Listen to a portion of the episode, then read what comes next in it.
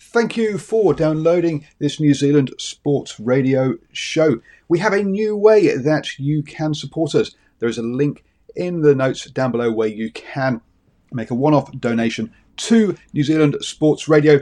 Thank you for support and uh, enjoy the show. Even when we're on a budget, we still deserve nice things. Quince is a place to scoop up stunning high end goods for 50 to 80% less than similar brands. They have buttery soft cashmere sweaters starting at $50, luxurious Italian leather bags, and so much more. Plus, Quince only works with factories that use safe, ethical, and responsible manufacturing. Get the high-end goods you'll love without the high price tag with Quince. Go to quince.com/style for free shipping and 365-day returns. Burrow's furniture is built for the way you live. From ensuring easy assembly and disassembly to honoring highly requested new colors for their award-winning seating, they always have their customers in mind. Their modular seating is made out of durable materials to last and grow with you. And with Burrow, you always get fast, free shipping. Get up to 60% off during Burrow's Memorial Day sale at burrow.com slash ACAST. That's burrow.com slash ACAST. burrow.com slash ACAST.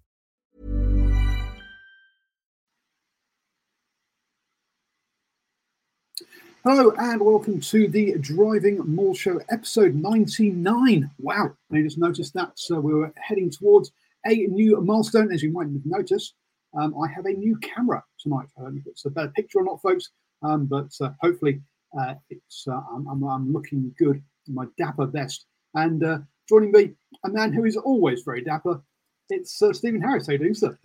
Thank you very much, Paul. I must say, you look very, very sharp. I've got to say, my friend. So obviously, those uh, extra pixels from that uh, camera, obviously, uh, making you look very, very nice. And that's even without makeup. But uh, all in all, once again, a privilege and a pleasure to be on the TDM, mate.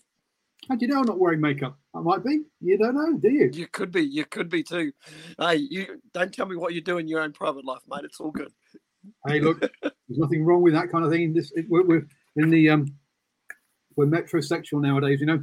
Anyway, um, on the show this evening, we'll have a quick chat about a bit of news. Um, we'll then uh, do some Super Rugby uh, and uh, then have a bit, about, a bit of a chat about some uh, club rugby, I think, because uh, at the weekend, uh, if you've been following our Facebook page, New Zealand Sport Radio, you'll have seen that I was at um, Waihi's two games um, this evening. this, this, this, this, this last weekend.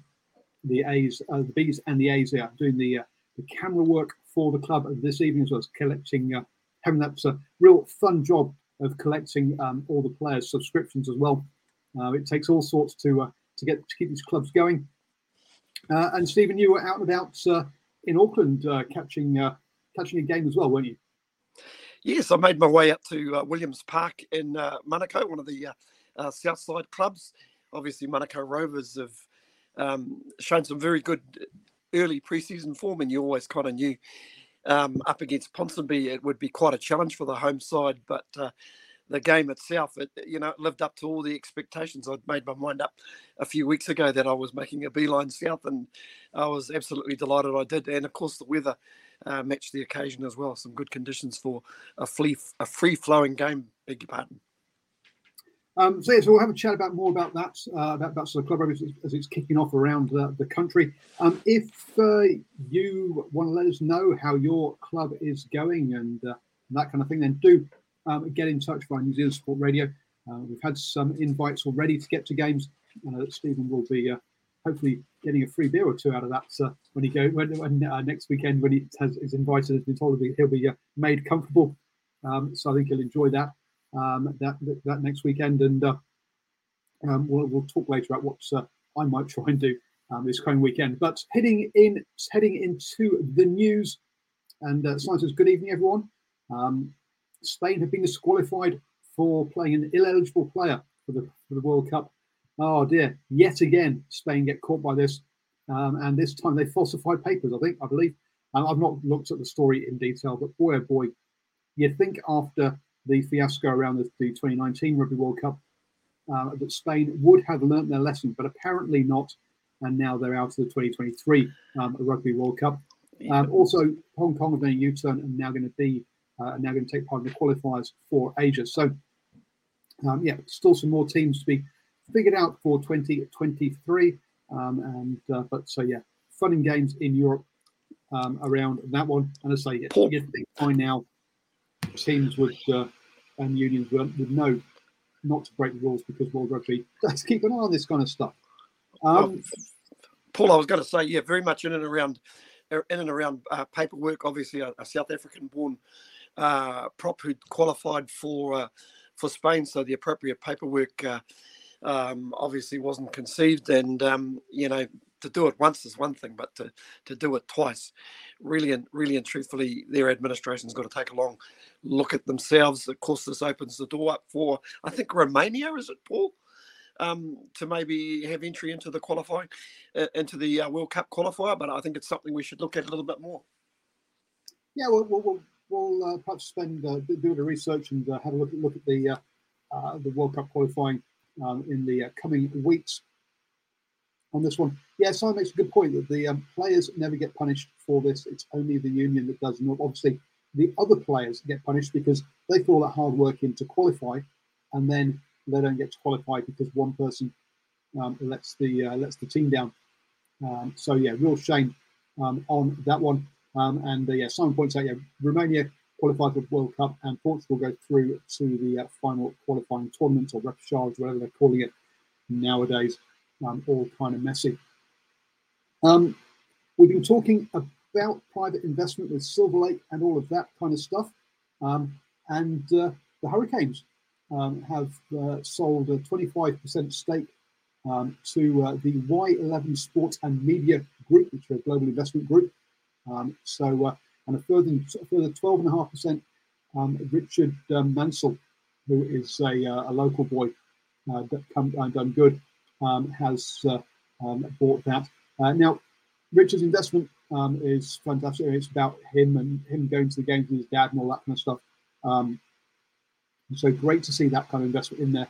The um, Y11 Sport Media investment, though, um, a little bit less, a little bit um, more questionable, um, I would say, um, on that one. Um, the uh, where they've come in to say uh, that their main aim is was to develop the uh, franchise's intellectual property and focus on global commercial rights outside of New, New Zealand and Australia. Boy, oh boy! I mean, we've seen that work so so well um, for New Zealand rugby. Um, with the All Blacks basically getting themselves nice uh, overseas um, sponsorships and concentrating on their overseas audience and not the home audience. Uh, and uh, as we see, declining audi- declining attendance and stuff here. Um, let's just hope that the Hurricanes don't um, go too far with uh, uh, some targeting their overseas market. Remember, they actually need bums on seats um, as well. It's not always about some uh, uh, your, your, digital audience um, and going, wow, look. I can remember seeing um, the head of New Zealand Rugby um, digital media saying how 80% or, or, or 90% of their audience was outside of New Zealand and how wonderful this was. Uh, yeah, okay.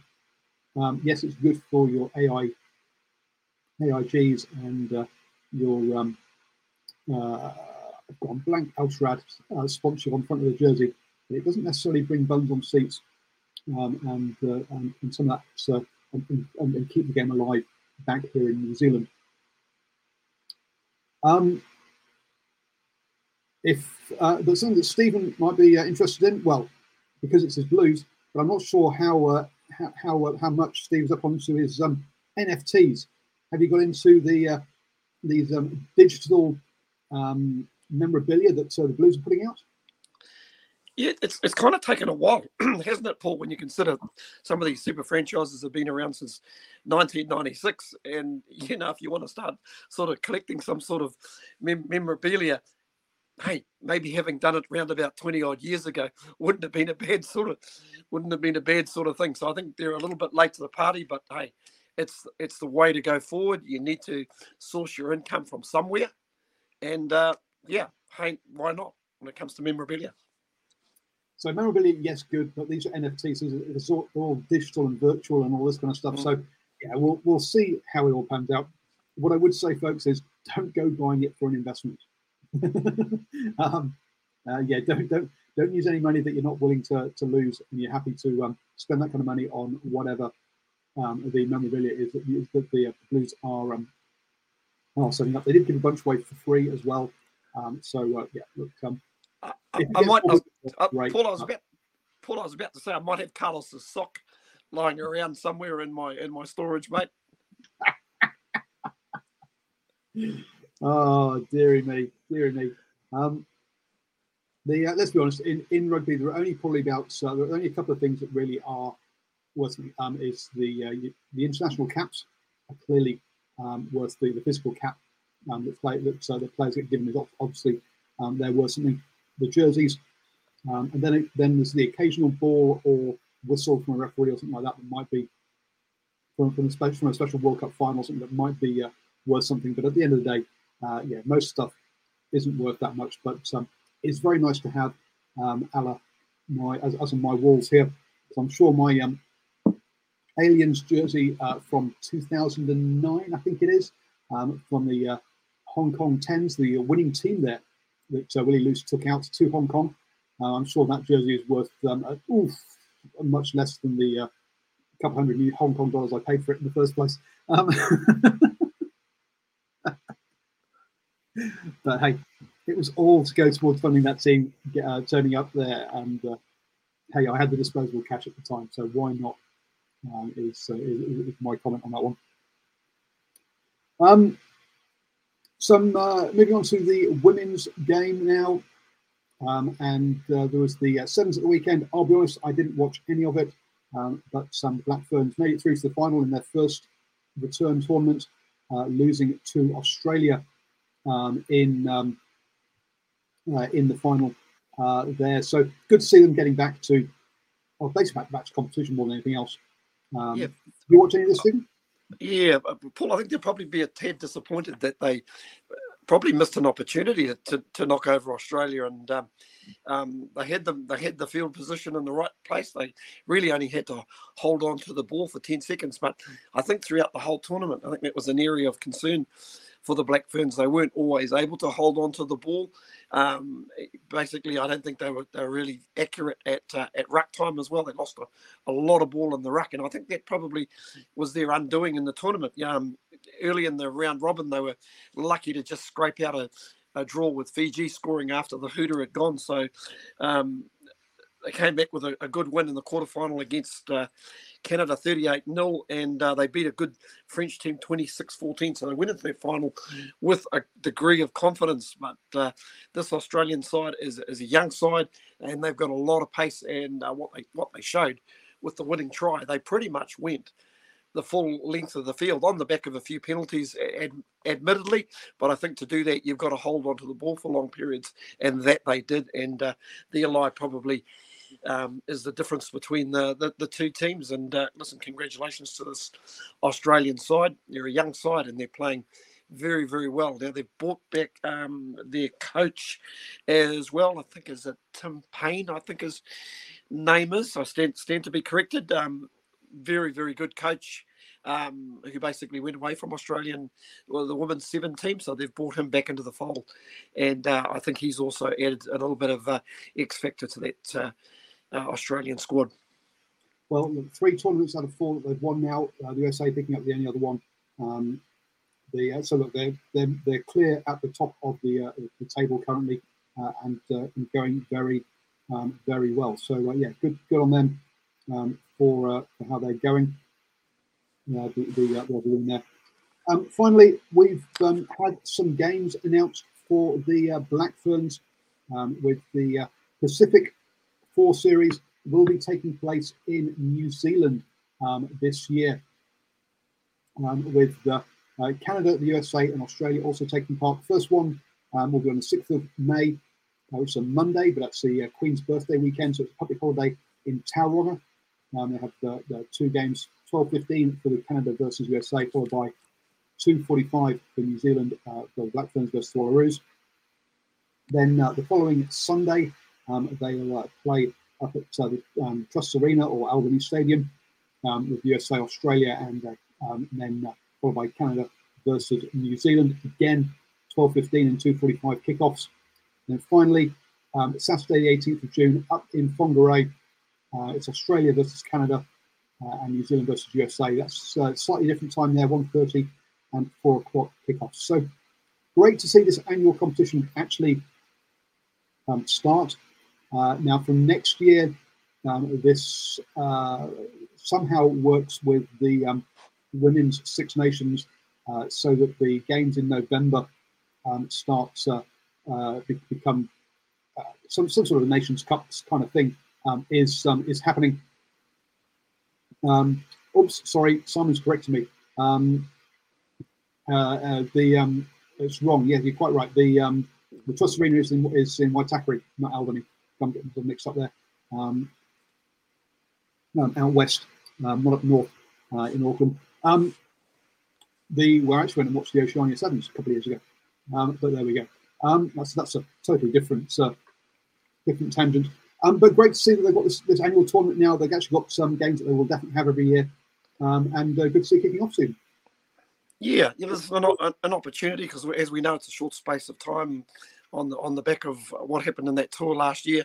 Some new coaches uh, stepping into the fold to to help out, and um, time is totally against them. And I think you, you do need some really good, some good solid hitouts to um, to to critique whatever you need to to get right before you take on some of the bigger northern hemisphere guns in that tournament because um, we to coin your phrase let's be honest that england team after their victory over france and taking out the six nations on on on the weekend have basically showed they've got two or three different styles of games. In a tight game, they can basically play tight and go to their forward pack, and that's exactly what they did against the French, um, going just taking them on in the in the forwards. So uh, you you've got to respect the team that's got more than one or two game game plans. Yep. Um, there's and then there's also um, they've uh, um, there is um, the Black Ferns are playing Australia uh, in uh, two tests, one down in uh, Christchurch on the 20th of August, um, and then the re- reverse fixture over in Australia. Um, I've gone blank. Actually, Australia might be first. I've gone blank, so I, I, think I think it's in Adelaide or something like that from from memory. But anyway, it has been announced recently, so it's good to see um, that those that, that, they've got five warm up, five proper games before the Rugby World Cup kicks off um, in October um, later this year um, which uh, kicks off with the um, Australia versus um, New Zealand on the 8th of October. Uh, I'm assuming that's the uh, that's the, the first um, uh, the, uh, the, first game. Um, so yeah, so looking forward. So that, that's all good with um, the kicking off. There we go, Adelaide Oval, and there might also be a midweek game in. Uh, it might be midweek one of the uh. There we go. so yeah, so look, it's it's good to see those, those games lined up. Mm. Mm. Paul, it's, it's, it's actually fair to say that their um their basically their warm up for the World Cup is considerably a heck of a lot better than it was for their their end of end of season tour. If you think about some of the games they played or didn't play, should I should I say? I know they had that warm up game against uh, Wales before they uh, um, struck England in, in, in, two tests. But if you kind of look at what's being rolled out for them pre World Cup, I think they'll definitely hit the ground running. Um, whether it's going to be enough to turn their fortunes around, hey, only time will tell. I'll put bluntly, this they've, they've never had. There's, there's, never been this kind of competition for the um, the non-home unions uh, for, on the women's side of things. Right? There's been the Six Nations. There's been uh, women's Six Nations going for a number of years, um, but um, on the apart outside of that, um, there's been nothing that leads to regular games for the women's international teams.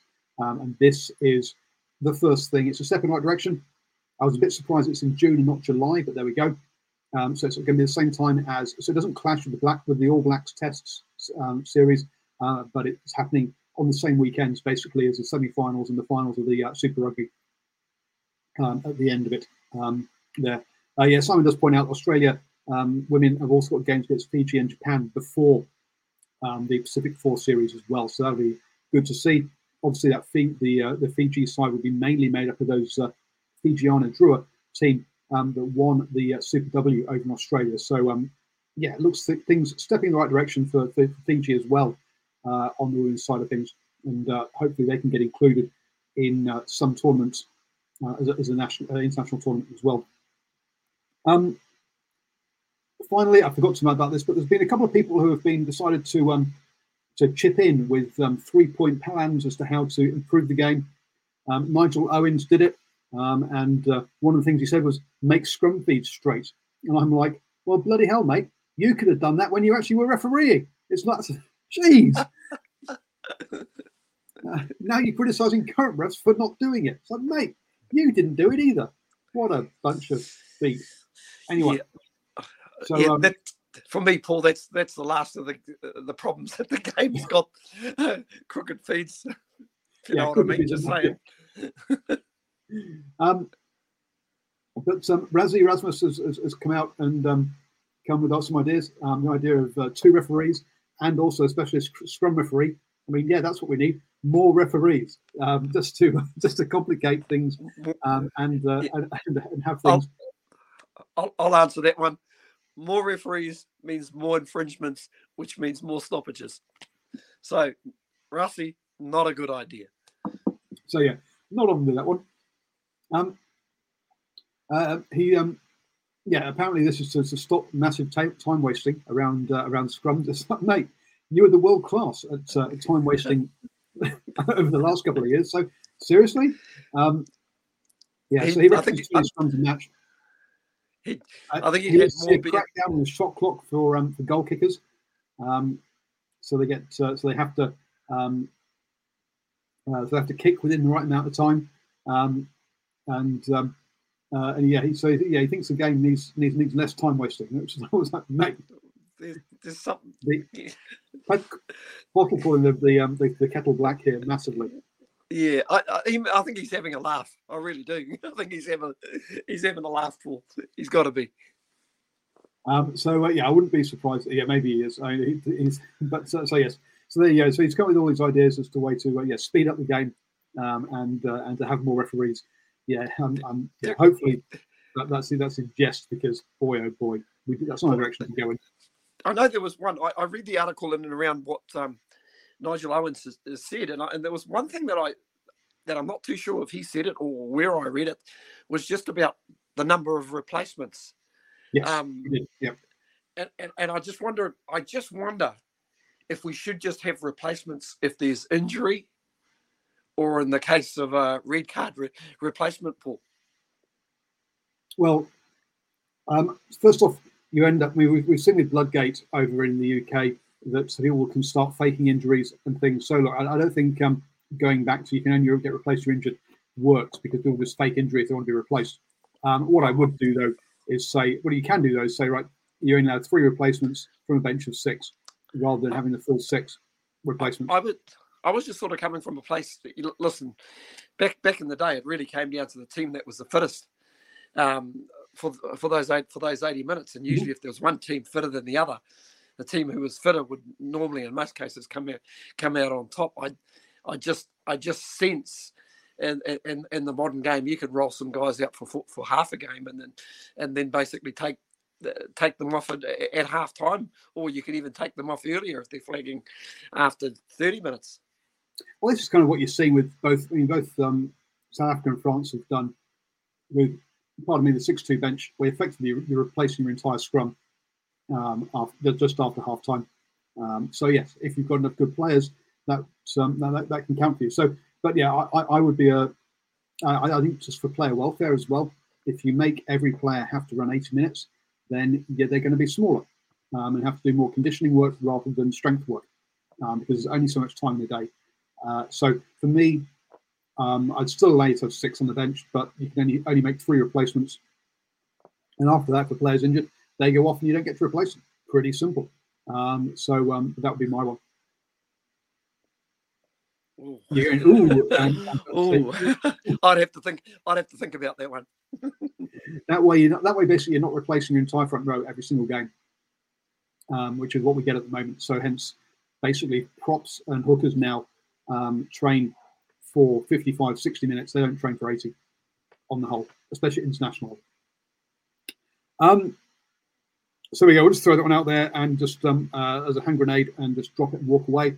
Um, what I will do, what I have been doing though, is um, is looking at that one and his comment that there's 20 scrums a game. Well, there were at the beginning of Super Rugby. You can see there we had nine, average 19.2 in round one, but we're down to sort of uh, well, we went back up to 17ish now, but so yeah, it certainly dropped down um, a couple as as handling as, as, as, teams have time to, to get the handling better. What's been interesting though on the turnovers side, we're pretty much at the same level as we were at the beginning of the season. So as teams get uh, their their well, they might they, they might get better at some supporting their players, but uh, on the defensive side, they're getting better at, uh, at scavenging as well. So that seems to have not changed. I was expecting turnovers to come down. Well, I was expecting scrums to come down. I was expecting handling to get better um, as the season went on, as your passes were better, um, and therefore we'd have less scrums. Um, and I thought turnovers would also drop as you uh, the support runners uh, and the clear out would improve um, during the season. But I don't think we've actually um, seen um, that. Uh, all right, so we haven't seen that on the uh, turnover side, but the scrums, yeah, where the handling has improved um, on that one. Um, interesting that uh, the uh, Brumbies versus the Hurricanes are the fewest scrums at the weekend. I don't know what that tells us, but I just thought I would just uh, throw that out there uh, with just 14. Um, I guess what you can see here, though, um, is that uh, the Crusaders' handling wasn't very good, as the Waratahs got 11 scrums at the weekend. So that's an awful lot. Of, that's a lot of knock-ons. Um, and similarly, from the Drua, giving up 13, um, and also Moana giving up 12, shows you that those two teams um, are um, are there. And uh, Robbie's asking us in the live chat, can I ask a rugby league question? You can ask. We might not, we not, might not answer it though, because uh, our Wednesday night shows are our, our, rugby league show. But if it's relevant to rugby union, then we will then we'll give it a crack. Oh, go, go on, Paul. Let him ask a let him ask. Okay, cool. Then Robbie, put it in there, and um, and, and we'll, we'll, have a look. Um, but anyway, so there you go, folks. That's just some uh, just some stats I've been car- I've been sort of tracking um, this season. Um, as I had a couple of uh, theories. I say one of those theories hasn't hasn't played out. The other one um, has to a slightly a, a, a, a lesser degree. Um, there. Um, so let's get into the games of the weekend then. Stephen, first up, the Reds versus the Chiefs. With James O'Connor missing, I must admit I didn't um, give uh, the, um, uh, the, the Reds much of a chance with James O'Connor missing. Um, but um, the, it was 13 all at half time, um, with then a bunch of yellow cards in the second, but uh, which saw the uh, Chiefs just edge it out um, and uh, uh, to, to for a two point win. I must say, closer than closer than I was probably expecting in, in that one. Yeah, yeah, it was, and and by the, by the look of it, it, it looked like a, a sort of damp, humid sort of night in, in Brisbane as well, which didn't make uh, ball handling very good. But yeah, like you, pleasantly surprised with with the Reds that they, um, you know, not only went out to a 13, 13-6 lead. I think the real key was giving up that uh, try to Cortez Ratima um, right right on half time. And um, of course, seven minutes of the second half, that yellow card didn't help. But uh, to give the Reds a bit of credit, even though the even though the Chiefs got out to a to a little bit of a bit of a lead, they just couldn't quite shake shake the Reds, could they? And uh, the Reds will probably look at this as a a, a bit of a, a, missed opportunity. Of course, for them, uh, Taniela Tupou, they'd be sweating on his injury a little bit. He's one of their their big ball carriers, and um, well, he's you know he's, maybe maybe the reports are he's out for the rest of the season. Wow, that's that's not just a big loss for the Reds, but it's a big loss for the for the Wallabies as as well, Paul. Um, well, we know what a, season, so he might be back for internationals. Let's not. Yeah, uh, so folks, don't go start putting money against the Wallabies straight away because of that news. No, no, don't do don't do that. We, we all know what a imposing figure he is on the field, and I, I just think once they the, the Reds lost him, I think they they probably just lost a serious amount of of uh, grunt up front. But um, you know, players like Fraser Mc, Mc, uh, he's he's playing very, very, very well at the moment. And um, yeah, they, they've just been they've just been surprising me. You know, they've got a little bit of X factor with uh, Jock Campbell at the back, and, and you know Hunter Paisami. We know what a, a threat he can be. Um, listen, I think for the Chiefs, just a, a case of an ugly win, um, and we'll ride out of Dodge, take the points, and come home and prep, prep ourselves for the Brumbies. Yeah, look, 15 penalties by the Reds compared to eight by the Chiefs is probably the difference here that, uh, that, that let, let the Chiefs uh, um, get, get out of Dodge, as you say, um, on this one. Um, the uh, Petaia also missing as well. So a number of players missing for the Reds. I mean, also players missing for the Chiefs, and, and every team's doing it. But um, I just don't think that the the, the um, Reds really have got the capacity to cope with, have got the depth um, that other other teams have. Look, um, with the amount of territory and possession the Chiefs have, they'll probably feel they should have won this won this one more um, by a few more points, but uh, just couldn't um, yeah, couldn't break down um, a, a, this uh, a, good defensive team by, um, um, by by the Reds. Now, Robbie's um, league question is best Warriors ex rugby union player ever. So we make that's a Wednesday question. Now, if you ask for the best rugby league player that comes to union, we can tell you. But if you're telling about players going the other way, that's a uh, that's a Wednesday night question, um, and we'll get some. We'll definitely so bring that one up with Brad. That, that, that question again, Paul. I, I, might be able to answer that. So that's the best, best Warriors ex rugby union player ever. The best Warriors ex rugby union play player ever.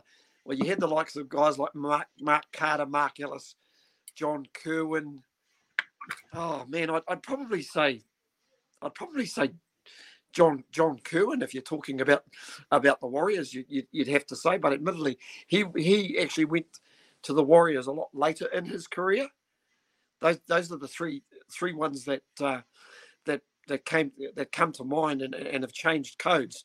Of course, if you if you ask me who the the guy who's probably crossed both ways and um, across both codes, of course, Brad Thorn is right up there. Michael, somebody like Michael O'Connor who played for both the uh, both the Wallabies and the Kangaroos, was a was a pretty amazing sort of player as well, a, a centre.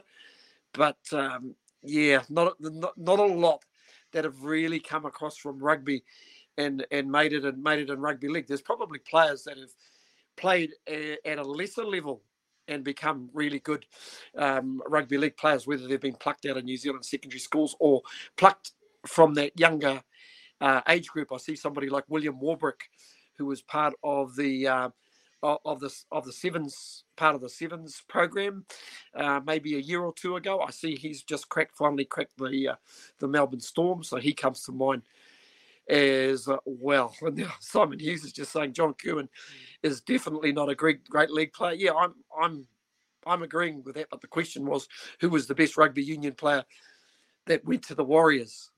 Not generally? Um, so yeah, so it'll be interesting. Um, I mean, obviously, I mean, for example, was a, yeah, a, a, union player as a oh, kid. Only yes. played league when he signed for the um, when he signed for the Warriors. So he uh, and then obviously came back has come back to Union um, afterwards. Yes. Uh, so yeah, I think Paul. I think if they get caught at a young age, I think that's the key. I just remembered yeah. Konrad Konrad Hurrell as well, who played uh, rugby union for Auckland Grammar School also um, was picked up at a, at a very young age. Um, whether he had a successful career, listen, uh, hard, hard, to know in the in the NRL because I think he's actually playing over in the English uh, Super League at this stage. So I do know a little bit about rugby league.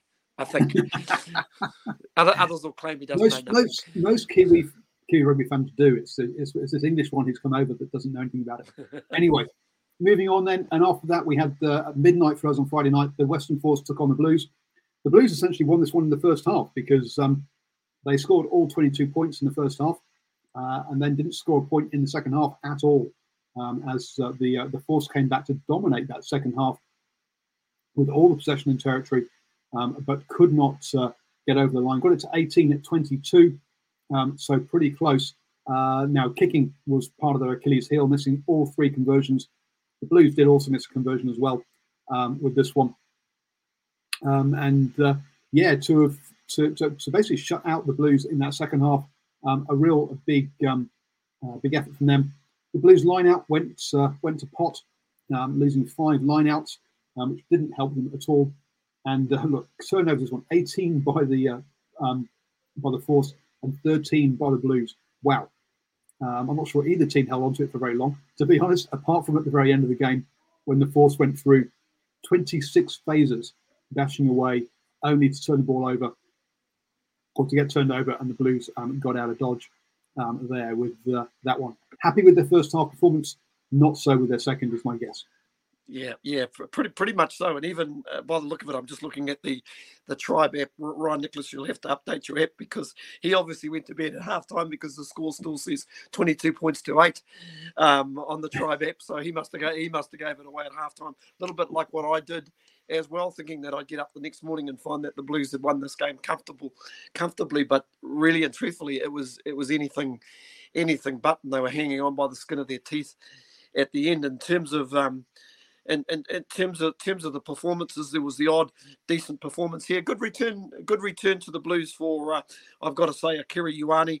I thought I thought he was very strong. Anton Segner and industrious, although he'd probably if he could play that uh, pick pick pick up from the back of the scrum all over again. I think he probably should have looked looked for some support. They would have actually uh, walked the try and, and, and probably in terms of Fletcher Christie, we know how well he's been playing this season but you've, you've got to say probably a little bit of an off night um, for the halfback. Um, yeah, some some guys will probably look back at this game and think to themselves it wasn't it wasn't their best, but defensively you give them a tick in the box for getting the job done. Mom deserves the best, and there's no better place to shop for Mother's Day than Whole Foods Market. They're your destination for unbeatable savings, from premium gifts to show-stopping flowers and irresistible desserts. Start by saving 33% with Prime on all body care and candles. Then get a 15-stem bunch of tulips for just $9.99 each with Prime. Round out Mom's menu with festive rosé, irresistible berry chantilly cake, and more special treats. Come celebrate Mother's Day at Whole Foods Market.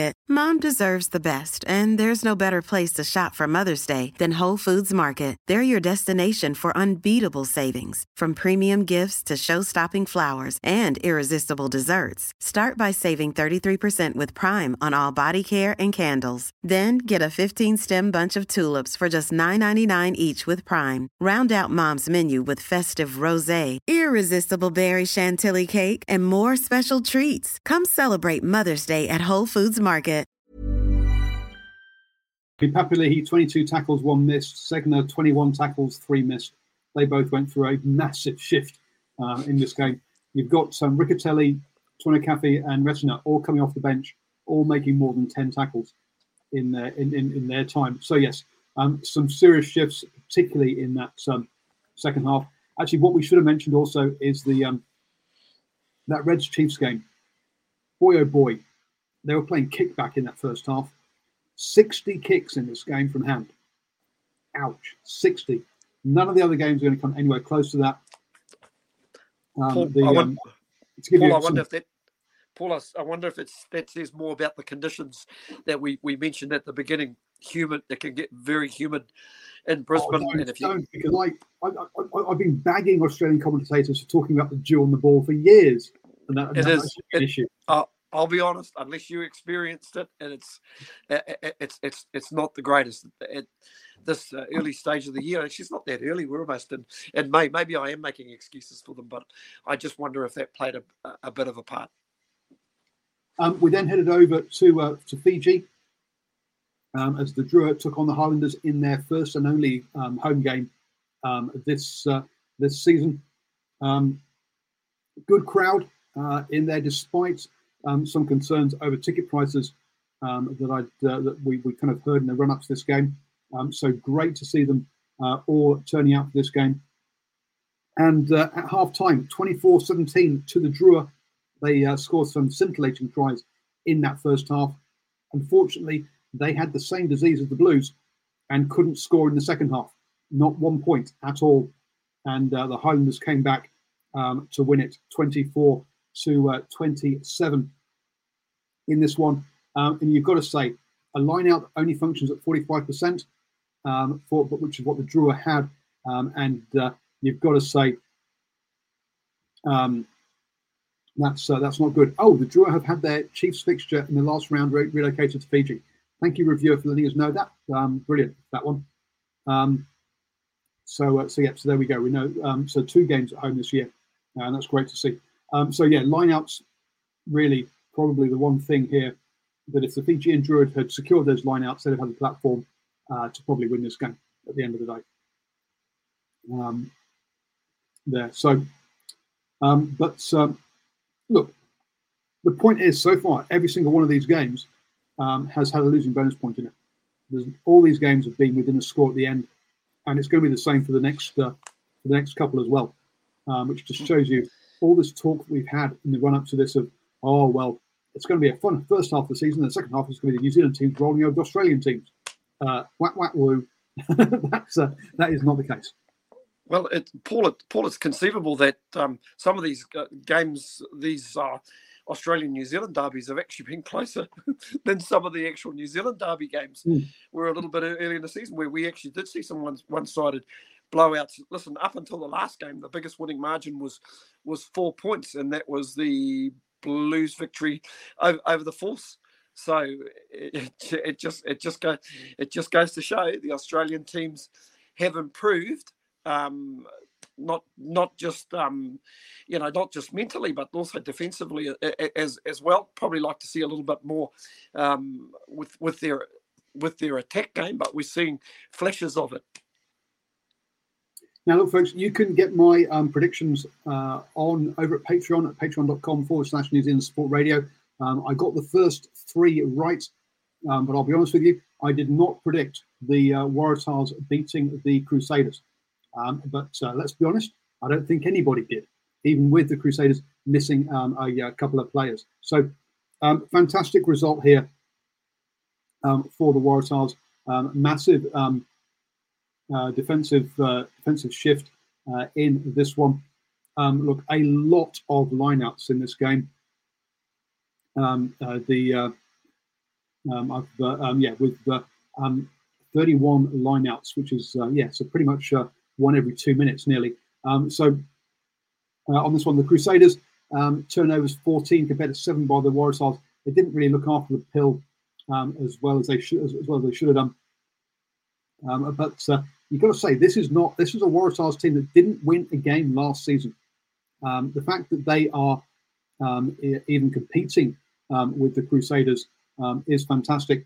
That they actually beat them with six clean breaks to only one by the Crusaders um, shows you what a massively massive defensive effort they put up um, during this game, um, and how good that scramble defense of theirs is uh, that shuts those things down.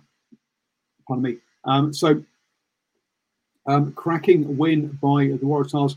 Six clean breaks, only three tries. Perhaps not as clinical as they could have been, and maybe they should have had the Crusaders out of sight um, in this one. I'll be honest, it wasn't really until about the last ten minutes that I actually thought that uh, the uh, that the the Waratahs were going to win this. But when they got uh, there was a, there was a try about so um, which would have been uh, the uh, try uh, penalty try on 68 minutes, where I thought, yep, um, they could actually win this one. And it wasn't so much the sending off; um, it was just because I, thought it was a try before the penalty, but um, but uh, yeah, but just actually just scoring that try to me saw um, I, I, thought they were suddenly yeah that they were in this game and they had a good chance of winning it uh, getting those those extra points, getting that bit of breathing room. Um, because let's be honest, um, uh, Simon Hickey uh, still knocks over Fletcher Newell's um, convert uh, try um, at the end there to make it to make it within three points. But um, yeah, um, fantastic one. Um, and the review says, yeah, the Waratahs got 10,000 for their game. However, a smaller venue may look much better on for TV. Absolutely. Another good, and also a better atmosphere.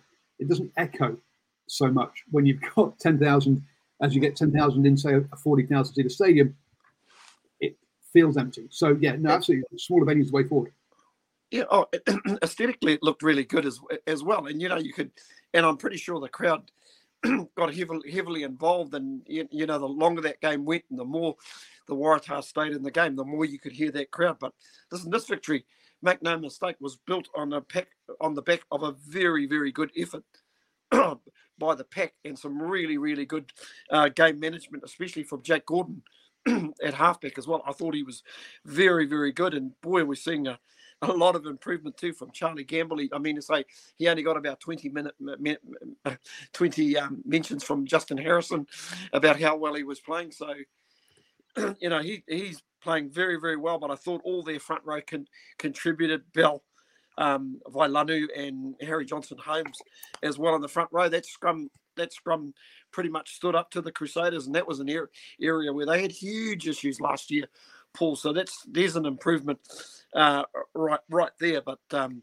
I think the other thing is is just their game management, consistently having Jake Gordon at, at scrum half. He's playing some very very good rugby at the at the minute, and um, the Australians are showing that they've got two quality halfbacks um, that are running around at the moment in um, in Gordon and, and also Tate McDermott. And Nick White also for Brumbies, not doing bad. Oh yeah, well. yeah. So yeah, they've got, they've got, a number of a number of number of players there. Uh, hi Lennox, um, yeah, uh, yeah, Rovers and Ponsonby. Yes, we'll be talking about that later, and we've got a couple of tries to show you as well. So uh, don't so don't so do stick around for that. Um, so yeah, a number of good sort of teams there. Um, the uh, Crusaders um, losing uh, uh, that game does still leave them in third place. Pardon me, in the table, just ahead of the uh, Chiefs on bonus points. Um, currently, they're on 34 points. The Chiefs on 32 points. So um, they're still in that top four, um, and I don't think you should be uh, writing them off from uh, winning the competition just yet. But but we do know that they are more vulnerable than they've looked in previous seasons, and looking at the time, we better get shifting on to um, the uh, Rebels versus um, the Moana. Um, I actually picked Moana in this one, um, but um, the uh, the Rebels got up 26 to uh, 24, four point winning margin. So again, a uh, very close game.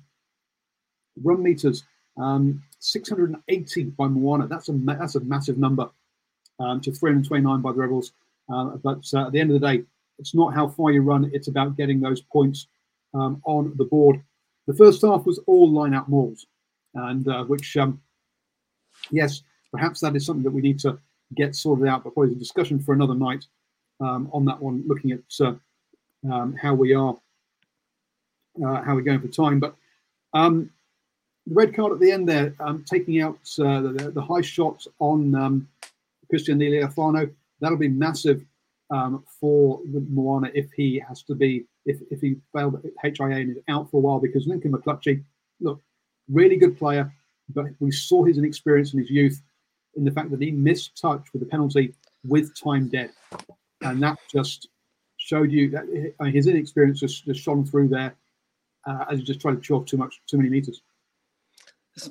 Paul, Paul, we saw it. we saw a great, great example in, in, in this game how to activate a, a covering tackle, which pretty much saved the try. You know, just looking at looking at the target area, the the, the tackler came across. Just it just escapes me who actually made that uh, who made that tackle on on McClutchie, but boy, it was it, it was well activated, and I think there's probably a lesson to anybody there about just getting your target area in, in, in the right place. And for me, that was probably the moment in the game. Unfortunately, the other one also involved Lincoln McClutchie as well after the red card, just not just going for some extra distance and and, and failing to to find touch. You know, probably as a, a professional rugby player, you'd be you'd be very very disappointed not not to have got that uh, uh, penalty kick over, over the touchline. You know, that could have uh, that could have been the the difference between uh, a win and a loss in this game. Yeah, I think they're going to need to get get around him and uh, and and and support him on this one because that's the sort of thing that could really, uh, especially if, if if Christian Leali'ifano is out, like, like it looks like he might be, then and he is he is a starting ten. He is going to need all his confidence ready um, for next weekend um, against the Waratahs up there uh, at Mount Smart Stadium. Um, the uh, so yeah so so yeah small margins in this one. Uh, the other actually I see when Stephen's talking about lessons there lessons to learn about. So I thought he was going to say hold the ball in the correct hand. I because he had the ball in his right hand, he was in the left hand corner. If his ball, to, if he held the ball in his left his left arm, then it would have been further away from the tackler. Um, but yeah, one of those little small micro skills that we perhaps don't see um, as much nowadays, or that is only concentrated on by the wingers, um, rather than necessarily some of the some of the other players. And we do increasingly see. Um, well, yeah, I say increasingly. It's like, like like it's new, and it's been happening for like ten, like five, six years now. Players like Dane Coles, um, Kieran Read, your forwards out there on the wing.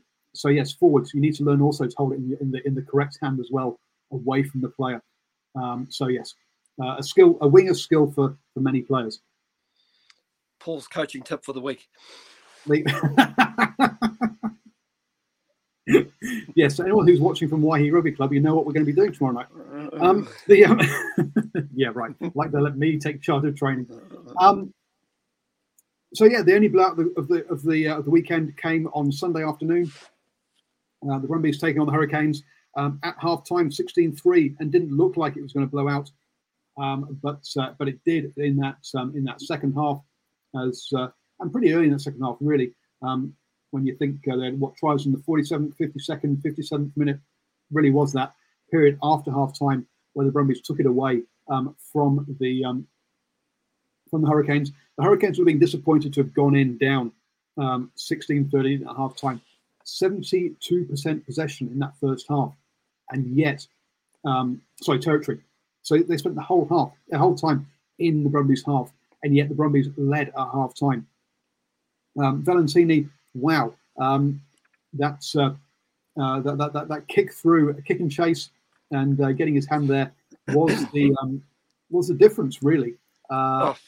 But um, again, big defensive effort by the Brumbies to in that first half to keep the Hurricanes out.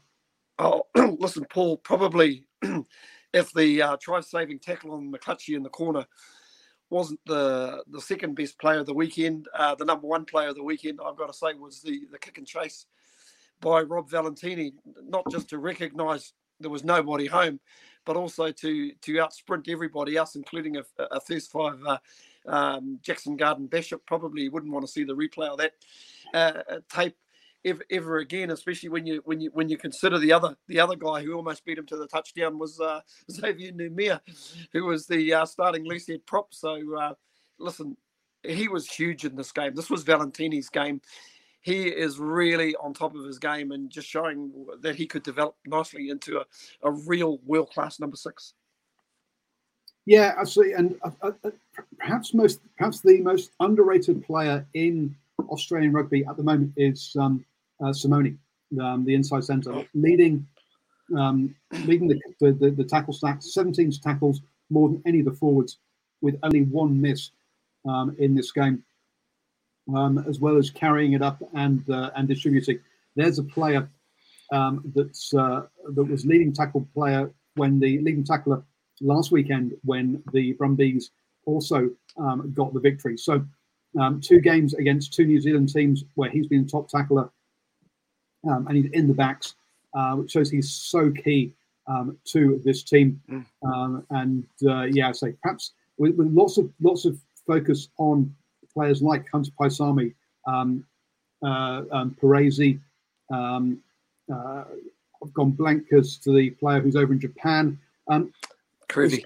Kerevi. Uh, there's lots of um, yeah. Simone is uh, doing a very good job um, under the radar in the centres there. I wouldn't be oh, surprised to see him in the squad big and also big and direct as well. He takes the ball into contact very, very hard. Um, once same with uh, with, with uh, Ikitau as well, but they're just de- developing some really nice midfielders, even from the War- War- Waratahs. I thought for um, Perese for me has been a little bit of a disappointment this year. You know, I'm a, a bit of a fan of um, Izaia Perese, but I don't know if he's really captured that same form that he was actually showing in 2021. Uh, we've also got uh, uh, at the Waratahs who's showing some some really good form. And you, as you, as you mentioned, Kerevi as well. You throw in Hunter Paisami. Boy, at this current stage, it's you could argue that they've probably got some better midfield options than what the All Blacks currently have. At 12, yes, definitely. the All Blacks are scratching around for a 12 at the moment. 13, yeah, competitive, but 12 um, I, yeah, I definitely agree with that one. So, Paul, Paul would be remiss of us once again not to mention that forward effort from the the Brumbies as well. I was really, I'm really impressed with Darcy Swain, and I was really impressed with the way that loose forward trio work work, work together. Pete Samu, Valentini, Valentini. There's a good chance you'll see those two in a Wallaby jersey in those particular jerseys. And if you throw in Hooper, that's not a bad loose forward trio. But Javan Brown also very good, Darcy Swain. And I really enjoyed the game of Lonergan. Not a big hooker, but once again, just carries hard into contact. And listen, I always look for players who, once they've breached that advantage line, what they do, how long they can stay on their feet, and how well they can present the ball. Yep, uh, but I mean, yeah, Jahrome Brown, as you say, another yeah, 25 year old, but uh, someone that's um, who I think is yeah really uh, it's a, a breakout season for him this season. Or someone's going to tell me, "Hey, Paul, he's been doing it for years. You've, you've not been noticing it." But no, to me, it seems I think this year this year is his um, his year. Um, so that rounds up the um, the Super Rugby next weekend. Um, we uh, we have a hopefully we'll have a full round unless COVID gets in the way. But um, Friday night the uh, Blues will host the Rebels um, at uh, Eden Park. So yeah, we've got rid of the two rounds where I mean the Super Round was all New Zealand home games. Last weekend was all um, uh, all Australian home games. So now it's a mixture again. So yeah, so Blues Rebels Eden Park, followed by the Reds versus the Highlanders. Boy, um, whilst we put the Blues get over the Rebels, that uh, Reds Highlanders game will be a cracker. On to Saturday, um, we've got the Moana Pacifica versus um, the Waratahs, um, which I won't be at this time. I'm going be the first ever Moana Pacifica home game on this because I will be at Chiefs versus the Brumbies. Wow. Third hosting second. That is a big, big game. With the Brumbies, we've got the Chiefs, um, followed by um, the Crusaders um, and uh, then the Blues um, as uh, over the next three weekends. So um, this is re- the, the, well the acid test of this uh, Brumbies side. Um, then there's Western Force versus the Crusaders, and then on Sunday the Hurricanes host um, the uh, Fijian Drua. Um, so um, another um, cracking round of, of Super Rugby. And look, folks, as Stephen said, the biggest winning margin apart from one game was four points last weekend. Yeah, it's turning into a, a, a, a, cracking season of rugby. So, talking of seasons of rugby and uh, seasons that are kicking off, Stephen, why don't you, uh, you have been up around um, Auckland Rugby a few pre-seasons and um, in games, but uh, uh let's uh, let's I'm going to throw on a couple of um, tries that you saw um, at. Uh, um, actually, sorry, it was at Manukau Rovers hosting um, uh, gone blank yeah. Yeah, always, always, always had a, always had a bit of an inkling. Um, always had a bit of an inkling. Um, what, what you're actually seeing here is basically part of uh, Ponsonby's uh, comeback. And I was hoping Paul would get the get these in order, but what you what you're actually oh, seeing is um, not at not at the moment. While while Paul basically gets that in order, you're actually seeing the uh, the the first try that. Um, that Manukau scores, and that try was actually scored by uh, Sailosi uh, Vatubu, Vatubua um, after some really really good work to uh, to get the winger on the on the outside. And uh, as he comes around to the goal goal in goal area where I'm filming, he just goes in for the try. But I've got to say he cut that very very fine. I think had there been a, a TMO around, you, you can just basically see where he starts his dive in and just looked like he might have cut the line. But uh, hey, as you can see, the referee Anthony Petrie, he's only got the view from behind, so he he gives it a gives it a try. I know I got the uh, some of the Ponsonby coaches all asking me to see the replay. I said, "Listen, guys, even if I show you this, there's not a lot you can can do about it. It is what it is." But I suppose the lesson uh, for Vatubua is next time just get the ball down, mate. might, yeah, something a little bit, a little bit of showboating there. I think, look, folks, um, when we're watching, um, uh, Stephen had that, uh, say, uh, that situation um, I was doing, I said, in the camera work for for, for Waihi, uh, and uh, yeah, a couple of the supporters next to me were like, "Paul, put that up on the big screen," um, because they were kind of like, yeah, bits where they wanted to have replays uh, and uh, have a look at something. And look, the referees don't have that. Uh, and I think we complain a lot less about referees in club rugby than we do in Super Rugby or in professional rugby because we have less cameras to see what they're doing wrong. To be honest, um, and I think uh, actually replays and uh, and uh, zoom ins oh. and slow mos. Uh, uh, that's the, the thing we don't want. Listen, what what I, what I love about club rugby is there are no TMOs, there are no stoppages. It is it is what it is. You know, you're relying on the, relying on the ref, and yes, there is there is going to be human error. But you know, I'm not even going to call that decision human error because nobody was really in a in a position to see it. And from an end on, I think if I was in the same situation, I would have g- given the try. But it was the perfect start for the Manukau Rovers. That try coming after three minutes, and of course, their second try came three minutes later from a really really good good set piece. Um, forwards doing the work, rumbling into the 22, and a crossfield kick to the winger. Um, that uh, was uh, Josh Gray, who scored. So both the wingers look really exciting for Monaco, Manukau Rovers. So that basically, with the converted try, took it took it out to 14 0 and you thought mm, maybe this young Ponsonby team is is in for a long day. But you know, credit to them, they actually they actually fought their way back in the game. That they held the ball for a little little bit longer, and and before you know it, they scored uh, uh, two tries, and by the 27th minute mark, they were pretty much back in the in the in the game. Um, you know this and they came back in the second half, and, and basically what you're seeing here is a is a is a breakout from from Joel Cobb, and this is a quick winger. This is an NPC winger, but what the most impressive thing is the cover defense coming coming from everywhere. Everybody getting up to make tackles. That tackle that player got off the ground had to make the tackle, and just did enough for the for the player who was actually getting the pass last pass away just to have thrown that pass forward. And if you watch just to the left there's Anthony Petrie just in the perfect position to to actually to make a really really good decision. Now that was with five minutes to go.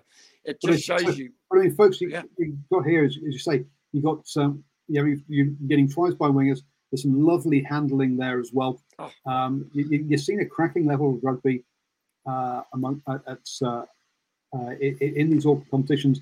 You've got the odd NPC player thrown in there as well. Um, but um, yeah, it's uh, it's uh, if you want to get to see the the, the, the non cynical fun rugby, get down to your club. I think it's what we're saying. Oh, you're, you're right, Paul. You know the crazy thing about it. I think I've said this on the on the show before. Uh, that South Auckland area has just got a cesspool of talent. It just has to be uh, promoted and, and, and highlighted. I look at that Manukau uh, I'm, not sure that's the best, I'm not sure that's the best word to be cesspool. You don't be using that. oh well, you know, yeah, yeah, probably, probably, that, probably, probably, yeah. Well, you know, I think people listening know what I mean. But you know, you take for example somebody like a fellow Toy Penny, the, the first five G. You know, this guy has got game, and you, you picture these guys at another level, and I can picture them running around for Moana Pacifica. Um, Violini Ekuasi, who played number seven um, Blues under 20s, I think New Zealand under 20s as well. Beast of a man. And of course, you had somebody like Nela um, uh, Matakaiono, the, the number eight, who, man, international size num- number eight, who's come back from, I think he was at Grammar, Grammar Tech for maybe the last couple of seasons, a local boy as well. And it's just it's just fantastic to see. And listen, I've got to give a bit of credit to Ponsonby as well, Paul. They were down 36 14 with 16 minutes to go. And they clawed their way back in, in, into this game. And, you know, and, and they needed, you know, their experienced heads, the, the wise guy, Fianis of this world, um, who played well. But I was also really impressed with Sam Sam Y, the halfback, who scored a very good individual try in the first half. It was a cracking game of game of footy. I'm pretty sure these two teams are going to meet somewhere, somewhere down the down the line, and it'll be over at uh, Western Springs Ponsonby's home ground. But Manukau have put a line pretty much in the in the sand uh, when it comes to um, this first first round of uh, Goodyear Tires Auckland Premier Rugby. Yeah, look, but, and I think let's just give give some people a little bit of sort of uh, context um, when we talk about Auckland rugby. You have your um, teams like College Rifles race to go play a bit of touch rugby. Uh, and above the bar, there is just a, a, a, a row of um, All Blacks black firms um, that, that, have, that, have, that, have, played for the clubs. That's in, uh, in, in a very affluent part of the um, of, of, of, Auckland. Um, you've got your Ponsonby, which again, um, which is is again central Auckland, Auckland, an affluent part of there. When you think of, um, oh, I've gone blank. Who's the guy behind um, the? oh yeah, yeah, Peter Peter Thompson no, not Peter Thompson, um, behind um, Moana Pacifica, um, the the oh. famous All Black Bryan. Oh, uh, yeah, um, yeah, Sir Bryan Williams, Sir Bryan uh, Williams Michael Jones, yeah. yeah. yeah. Um, well, Michael Jones is, is more Waitemata um, player, um, sort of out, out your way, right? But, oh, um, you mean for Pon- Ponsonby? Yes, yes, yes. Yeah, what you say, your, your Ponsonby is yeah is, is is is a lot of yeah. Your Bryan Williams has got a very much again another history list of All Blacks like your your, your College Rifles, um, your Grammar Tech again, um, a bunch of those sort of players in there. Your Marist, um, who uh, again cent, uh, sort of central East Auckland. Uh, I used to be able to walk there from from Panmure. Um, those are your kind of your traditional kind of uh, sort of richer uh, clubs, or, or and um, perhaps Eden to a, to, a, to, a, probably, to a bit of a degree. Yeah, probably. I would probably say um, not so much richer, but more resourced. Yeah, more resourced uh, and yeah, and more fashionable clubs. uh, in that central area um, from those sort of teams. Then down south, um, where a large Tongan community, obviously where the Warriors base themselves as well, you've got your um, Papatoetoe, um, you've um, uh, Pakuranga, um, your, uh, your, your Manukau Rovers, a, a, a less affluent part of of, of, of, of Auckland, less well resourced clubs uh, who have traditionally lost their players to those central, more fashionable clubs. Um, but it's great to see uh, a Manukau Rovers who've managed to sort of, re- re- sort of retain some of those ones in there. And then out, um, then you've got sort of out east. Oh, oh, oh sorry, um, and uh, Otahuhu is also part of that crowd. crowd. Yeah, yeah, Otahuhu. Otahuhu. Unfortunately, uh, Otahuhu isn't fielding a, a team this year, but I, but I believe some of the players have gravitated to to East Tamaki, maybe Papatoetoe, um, folded into that senior teams. But I, I know NZ Sport Radio. I think a couple of seasons we were out out at the Otahuhu Rugby Club. We went and um, I think we covered the East Tamaki Otahuhu game, and um, you know, once again, a lot of talent running around. They some sometimes they they lose their players, you know, not through their own devices or or anything like that. You know, I think players are always looking to get to a better level. If you look at a holistic picture, Paul, there's a, a, a lot of Polynesian rugby players that probably end up in other provinces around the country. Like, for example, if I pull a name out of the hat, Sione Havili, who's ended up down in Tasman and, and the Crusaders, you know. Um, so there is enough talent to go. Um, but then, so but you, yeah, you've got the special clubs at the central. You've got those, those, those your Otahu, East Tamaki, Papa, Papa, Papa, uh, Papa, Papatoetoe, Pakuranga, um, Manukau Rovers in the south, and then you've got those um, other teams out west, um, Waitemata, where Michael Jones um, has come from, but um, uh, perhaps uh, a more storied history than, than perhaps current, currently. Um, a, a, a, a, club that's perhaps not as hasn't got, quite got the All Blacks or quite, quite got the sort of perhaps the uh, some, some of the players they used to have. Um, uh, you've also got suburbs out there as well, uh, Waitakere City um, out that way as well. And again, all losing players to those more fashionable central central clubs. So uh, it'll be interesting to see how it all pans out. Um, but um, yeah, we'll be keeping an eye on um, on, on, on, on, on the, uh, the, the, competition. Um, and uh, you've got a bit of an invite for next week. Soon. Yes, I, yes, I'm heading along to um, to take in the uh, Grammar, Grammar Tech uh, East Tamaki game at Ōrākei Domain, um, playing at the same time as the Grammar Tech women who are playing uh, Papa Kura, I believe, on uh, Saturday. So I'm, I'm, I'm certainly looking forward to to um, uh, catching up with uh, is it Shane Vel Velzen, who's involved with um, with Grammar Tech on uh, Saturday. Could be a fun day. Weather's looking really good, and you know, no matter where you are around Auckland, if you're a little bit frustrated with the with the professional game at the moment, um, and, and TMOs are doing your head in and officials are doing your head in, head out to your local uh, to your local uh, rugby club, or, or just basically check on uh, check on either the tribe webs webs website or the tribe app or the Auckland Rugby Union uh, website, and that'll di- direct you in the right direction. Or even if you're on the North Harbour, head over and watch a bit of North Harbour Club rugby as well. Yeah, Grammar women coming off the back of a uh, 0 to 102 loss to Manurewa um, at the weekend. So, ouch. Um, the uh, It looks like they may have a midweek game as well yes, on Wednesday. Yes. So, yes, they... to have had a game last Saturday, then Wednesday, and next Saturday, wow, um, good luck, ladies. That is, um, yeah, play well for hello, goodbye. Tra- training will be light this week.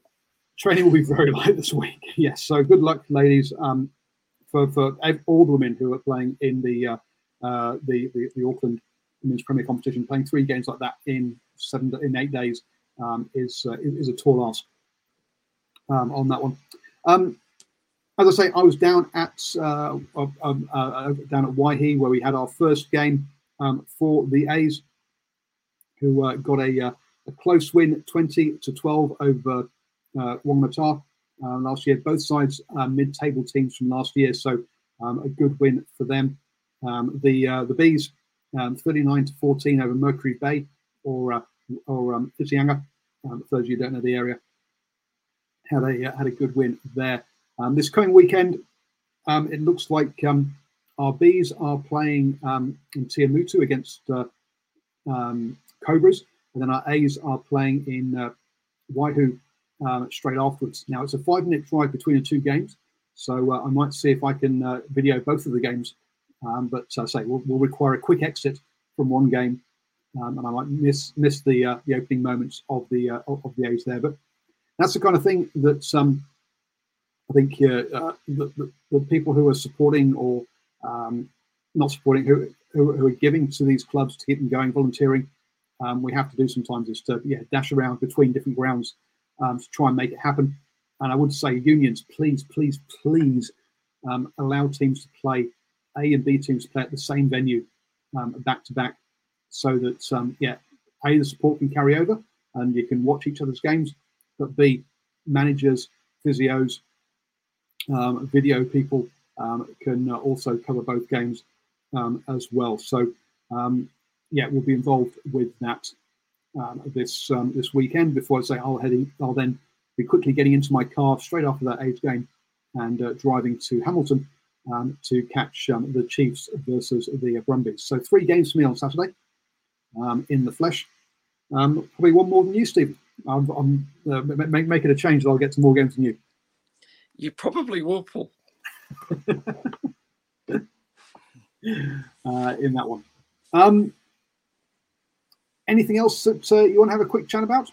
No, no, no. I think we've I think we've covered everything. Like I say, just looking forward to to getting out to uh, Ōrākei Domain on, on on Saturday. The weather for, weather forecast is looking good. Can't wait. Uh, head over to um, patreon.com NZ Sport Radio to, to support the channel. Um, you'll be seeing um, some uh, on sort of Wednesday or Thursday. I'll put my um, predictions up for this coming weekend. Also, um, last week I asked Clayton McMillan um, how what he thought of the idea of players getting fined um, for uh, for cards. Um, so he gave me uh, his answer to that one, um, and uh, I also asked him what it's like training um, with 27 players on tour. So they clearly can't run 15 on 15.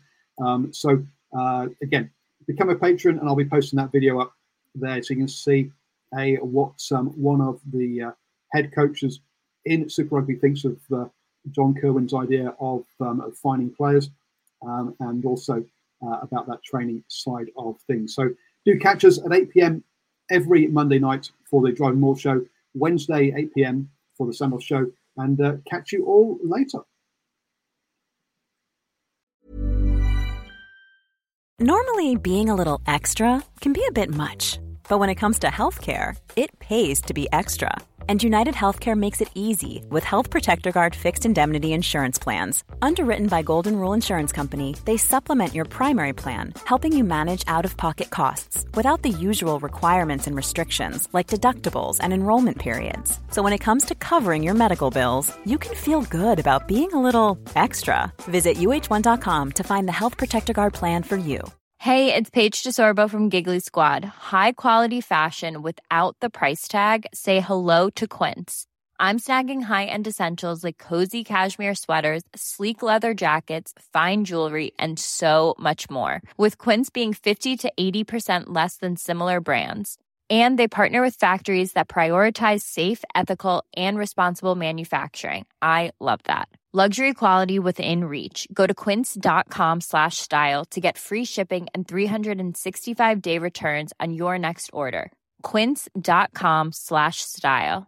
Mom deserves the best, and there's no better place to shop for Mother's Day than Whole Foods Market. They're your destination for unbeatable savings, from premium gifts to show stopping flowers and irresistible desserts. Start by saving 33% with Prime on all body care and candles. Then get a 15 stem bunch of tulips for just $9.99 each with Prime. Round out Mom's menu with festive rose, irresistible berry chantilly cake, and more special treats. Come celebrate Mother's Day at Whole Foods Market.